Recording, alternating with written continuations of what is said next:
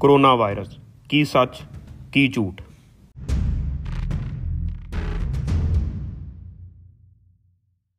Corona virus ਦਹਿਸ਼ਤ ਦਾ ਦੂਜਾ ਨਾਮ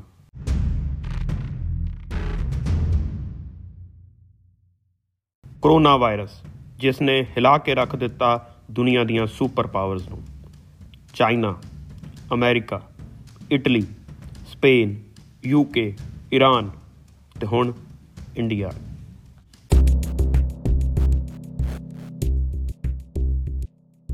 ਗੁੱਡ ਈਵਨਿੰਗ ਫਰੈਂਡਸ ਸਾਰੇ ਸਰੋਤਿਆਂ ਨੂੰ ਮੇਰੇ ਵੱਲੋਂ ਸਤਿ ਸ਼੍ਰੀ ਅਕਾਲ। ਪ੍ਰਭ ਟਾਕਸ ਵਿੱਚ ਤੁਹਾਡਾ ਸਵਾਗਤ ਹੈ। It's sharp 5 o'clock on my watch and ਮੈਂ ਪ੍ਰਭਜੀਤ ਸਿੰਘ ਹਾਜ਼ਰ ਹਾਂ ਜੀ ਲੈ ਕੇ ਤੁਹਾਡਾ ਸਭ ਤੋਂ ਫੇਵਰਿਟ ਸ਼ੋ ਗੱਲਾਂ ਦੇ ਮਾਹਰ।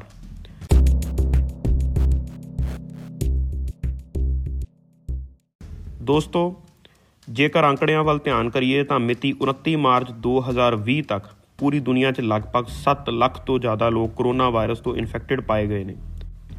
ਜਿਨ੍ਹਾਂ ਵਿੱਚੋਂ ਹੁਣ ਤੱਕ ਮਰਨ ਵਾਲਿਆਂ ਦੀ ਗਿਣਤੀ ਕੁਝ ਇਸ ਤਰ੍ਹਾਂ ਹੈ। ਯੂ ਐਸ ਏ ਇਨਫੈਕਟਡ 133240 ਮੌਤਾਂ 2363 ਇਟਲੀ। ਇਨਫੈਕਟਡ 97699 ਮੌਤਾਂ 10779 ਸਪੇਨ। ਇਨਫੈਕਟਡ 78799 ਮੌਤਾਂ 6606 ਯੂਕੇ ਇਨਫੈਕਟਡ 19522 ਮੌਤਾਂ 1228 ਅਤੇ ਚਾਈਨਾ ਵਿੱਚ ਹਜ਼ਾਰਾਂ ਹੀ ਲੋਕਾਂ ਦੇ ਮਰਨ ਦੀ ਖਬਰ ਹੈ, ਪਰ ਕੁਝ ਵੀ ਸਪਸ਼ਟ ਨਹੀਂ।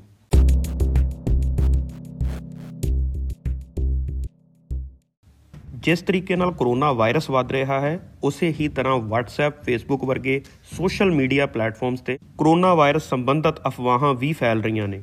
ਕਈਆਂ ਨੇ ਤਾਂ TikTok ਵੀਡੀਓਜ਼ ਵੀ ਬਣਾਤੇ ਤੇ ਇਸ ਦਾ ਇਲਾਜ ਵੀ ਦੱਸਤਾ। ਅਗਲੇ ਕੁਝ ਮਿੰਟਾਂ 'ਚ ਮੈਂ ਇਸੇ ਤੇ ਗੱਲ ਕਰਾਂਗਾ।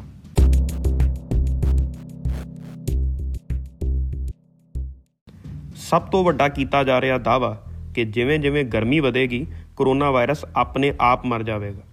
ਕਈ ਤਾਂ ਇਸ ਤੋਂ ਵੀ ਇੱਕ ਕਦਮ ਅੱਗੇ। ਆਖੇ, ਗਰਮੀ ਦੇ ਮੌਸਮ ਦੀ ਉਡੀਕ ਕਿਉਂ ਕਰਨੀ? ਆਪ ਹੀ ਗਰਮੀ ਕਰ ਲਓ। ਭਾਵ, ਗੀਜ਼ਰ 'ਚ ਪਾਣੀ ਗਰਮ ਕਰੋ ਤੇ ਆਪਣੇ ਉੱਪਰ ਪਾ ਲਓ ਜਾਂ ਕਈ ਸਿਆਣਿਆਂ ਦਾ ਕਹਿਣਾ ਹੈ ਕਿ ਗਲਾਸ 'ਚ ਗਰਮ ਪਾਣੀ ਪਾਓ ਤੇ ਗੱਟ-ਗੱਟ ਕਰਕੇ ਪੀ ਲਓ। ਕਰੋਨਾ ਵਾਇਰਸ ਖਤਮ। ਇੰਨਾ ਹੀ ਨਹੀਂ, ਕਈ ਤਰ੍ਹਾਂ ਦੀ ਚਾਹ ਤੇ ਜੜੀ ਬੂਟੀਆਂ ਦਾ ਵੀ ਪ੍ਰਮੋਸ਼ਨ ਹੋ ਰਿਹਾ। ਇਸ ਦਾਅਵੇ ਨਾਲ ਕਿ ਇਹ ਕਰੋਨਾ ਤੋਂ ਬਚਾਅ ਕਰਨ 'ਚ ਮਦਦਗਾਰ ਹੋਣਗੀਆਂ। ਹੁਣ ਸਵਾਲ ਇਹ ਉੱਠਦਾ ਵੀ ਸੱਚ ਹੈ ਕੀ?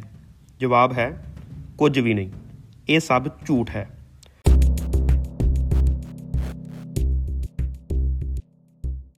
ਕਰੋਨਾ ਵਾਇਰਸ ਕੈਨੇਡਾ ਤੇ ਗ੍ਰੀਨਲੈਂਡ ਵਰਗੇ ਠੰਡੇ ਅਤੇ ਦੁਬਈ ਵਰਗੇ ਗਰਮ ਮੁਲਕਾਂ ਵਿੱਚ ਵੀ ਆਪਣਾ ਕਹਿਰ ਦਿਖਾ ਰਿਹਾ ਹੈ। ਮੌਸਮ ਦਾ ਇਸ ਤੇ ਕੋਈ ਅਸਰ ਨਹੀਂ। ਤੇ ਜਿੱਥੋਂ ਤੱਕ ਕਿਸੇ ਸਪੈਸ਼ਲ ਚਾਹ ਜਾਂ ਇਮਿਊਨਿਟੀ ਬੂਸਟਰ ਜੜੀ ਬੂਟੀ ਦੀ ਗੱਲ ਕਰੀਏ, ਤਾਂ ਦੱਸ ਦੇਵਾਂ ਇਮਿਊਨਿਟੀ ਯਾਨੀ ਕਿ ਬਿਮਾਰੀ ਨਾਲ ਲੜਨ ਦੀ ਸ਼ਮਤਾ ਰਾਤੋਂ ਰਾਤ ਨਹੀਂ ਸਗੋਂ ਹੌਲੀ-ਹੌਲੀ ਕੁਦਰਤੀ ਤੌਰ ਤੇ ਵੱਧਦੀ ਜਾਂ ਘਟਦੀ ਹੈ ਤੇ ਇਸ ਦੇ ਕਈ ਕਾਰਨ ਹੋ ਸਕਦੇ ਨੇ।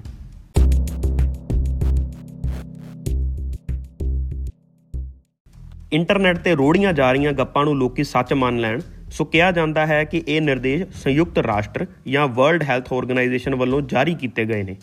ਜਾਂ ਫਿਰ ਐਵੇਂ ਹੀ ਕਿਸੇ ਸਿਆਣੇ ਜੇ ਡਾਕਟਰ ਦੀ ਫੋਟੋ ਲਾ ਦਿਓ ਜਿਨੇ ਚਿੱਟਾ ਕੋਟ ਤੇ ਐਣਕਾਂ ਲਾਈਆਂ ਹੋਣ ਤੇ ਕਹਿ ਦਿਓ ਇਹ ਮਹਾਨ ਸਾਇੰਟਿਸਟ ਸ਼੍ਰੀ ਸ਼੍ਰੀ ਫਲਾਣਾ ਜੀ ਨੇ।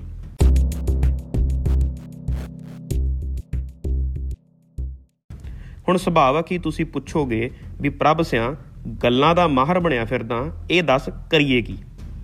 ਸੋ ਜਨਾਬ, ਕਰਨਾ ਇਹ ਹੈ ਕਿ ਆਪਣਾ ਤੇ ਆਪਣੇ ਪਰਿਵਾਰ ਦਾ ਖਿਆਲ ਰੱਖੋ। ਹੈਲਥ ਮਿਨਿਸਟਰੀ ਜਾਂ ਵਰਲਡ ਹੈਲਥ ਆਰਗੇਨਾਈਜੇਸ਼ਨ ਦੀ ਅਫੀਸ਼ੀਅਲ ਸਾਈਟ ਤੋਂ ਹੀ ਜਾਣਕਾਰੀ ਲਓ ਅਤੇ ਕਿਸੇ ਵੀ ਅਫਵਾਹ ਤੇ ਯਕੀਨ ਨਾ ਕਰੋ। ਫਿਜ਼ੀਕਲ ਡਿਸਟੈਂਸਿੰਗ ਸੋਸ਼ਲ ਡਿਸਟੈਂਸਿੰਗ ਦਾ ਪਾਲਣ ਕਰੋ। ਭੀੜ ਜਾਂ ਇਕੱਠ ਵਾਲੀ ਜਗ੍ਹਾ ਤੇ ਨਾ ਜਾਓ। ਸਾਬਣ ਤੇ ਸੈਨੀਟਾਈਜ਼ਰ ਦੀ ਵਰਤੋਂ ਬਾਰ-ਬਾਰ ਕਰੋ। ਇੱਥੇ ਜ਼ਿਕਰਯੋਗ ਹੈ ਕਿ ਕਰੋਨਾ ਵਾਇਰਸ ਅੱਖਾਂ, ਨੱਕ ਜਾਂ ਮੂੰਹ ਰਾਹੀਂ ਸਰੀਰ ਦੇ ਅੰਦਰ ਜਾਂਦਾ ਹੈ। ਸੋ ਮਾਹਰਾਂ ਦਾ ਕਹਿਣਾ ਹੈ ਕਿ ਹੱਥਾਂ ਨੂੰ ਆਪਣੇ ਚਿਹਰੇ ਤੋਂ ਦੂਰ ਰੱਖੋ।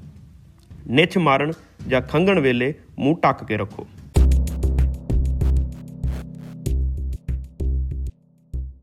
ਅਮੂਮਨ ਕਰੋਨਾ ਵਾਇਰਸ ਦੇ ਲੱਛਣ ਇਨਫੈਕਸ਼ਨ ਤੋਂ 15 ਦਿਨ ਤੱਕ ਆ ਜਾਂਦੇ ਹਨ ਜਿਵੇਂ ਕਿ ਖਾਂਸੀ, ਜ਼ੁਕਾਮ, ਬੁਖਾਰ ਆਦਿ। ਜੇਕਰ ਕਰੋਨਾ ਵਾਇਰਸ ਦੇ ਲੱਛਣ ਦਾ ਸ਼ੱਕ ਹੋਵੇ, ਤਾਂ ਸਰਕਾਰੀ ਹੈਲਪਲਾਈਨ ਨੰਬਰ ਤੇ ਸੰਪਰਕ ਕਰੋ ਤੇ ਆਪਣਾ ਟੈਸਟ ਕਰਵਾਓ।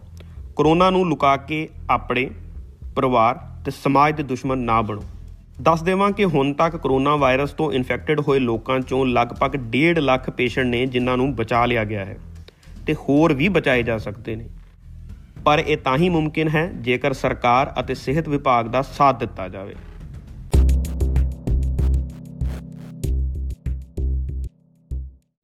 ਉਮੀਦ ਹੈ ਤੁਹਾਨੂੰ ਇਹ ਜਾਣਕਾਰੀ ਵਧੀਆ ਲੱਗੀ ਹੋਵੇਗੀ। ਤੇ ਹਾਂ, ਜੇ ਵਿਹਲੇ ਬੈਠੇ ਹੋ, ਤਾਂ ਇੱਕ ਗੱਲ ਤੇ ਵਿਚਾਰ ਕਰਿਓ। ਇਸ ਆਪਦਾ 'ਚ ਡਾਕਟਰ, ਨਰਸਿੰਗ ਸਟਾਫ, ਵਾਇਰੋਲੋਜਿਸਟ ਅਤੇ ਹੋਰ ਸਾਇੰਸ ਦੇ ਖਿੱਤੇ ਨਾਲ ਸੰਬੰਧਿਤ ਲੋਕ ਹੀ ਕੰਮ ਆ ਰਹੇ ਹਨ। ਤੇ ਇੱਕ ਸਵਾਲ ਆਪਣੇ ਆਪ ਨੂੰ ਵੀ ਪੁੱਛੋ। ਸਾਫ਼ ਹਵਾ, ਸਾਫ਼ ਪਾਣੀ, ਵਧੀਆ ਸਿਹਤ ਸਹੂਲਤਾਂ, ਹਸਪਤਾਲ, ਕੀ ਸਰਕਾਰ ਚੁਰਨ ਲੱਗਿਆਂ ਇਹ ਸਾਡੇ ਮੁੱਦੇ ਹੁੰਦੇ ਹਨ? ਜੇ ਨਹੀਂ, ਤਾਂ ਕਿਉਂ? ਕੀ ਇਹ ਕਰੋਨਾ ਵਾਇਰਸ ਵਾਤਾਵਰਣ ਨਾਲ ਕੀਤੇ ਹੋਏ ਖਿਲਵਾੜ ਦਾ ਕੁਦਰਤੀ ਜਵਾਬ ਤਾਂ ਨਹੀਂ?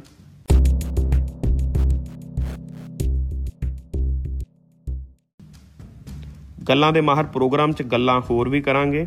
ਹਾਜ਼ਰ ਹੋਵਾਂਗੇ ਜੀ ਅਗਲੇ ਐਪੀਸੋਡ 'ਚ ਕੁਝ ਹੋਰ ਰੋਚਕ ਗੱਲਾਂ ਦੇ ਨਾਲ। ਜੇਕਰ ਇਹ ਗੱਲਾਂ ਵਧੀਆ ਲੱਗੀਆਂ ਤਾਂ ਇਸ ਨੂੰ ਲਾਈਕ ਕਰੋ, ਸ਼ੇਅਰ ਕਰੋ, ਕਮੈਂਟ ਜ਼ਰੂਰ ਕਰੋ ਤੇ ਪ੍ਰਭ ਟਾਕਸ ਨੂੰ ਸਬਸਕ੍ਰਾਈਬ ਕਰੋ। ਤਦ ਤੱਕ ਲਈ ਰੱਬ ਰਾਖਾ।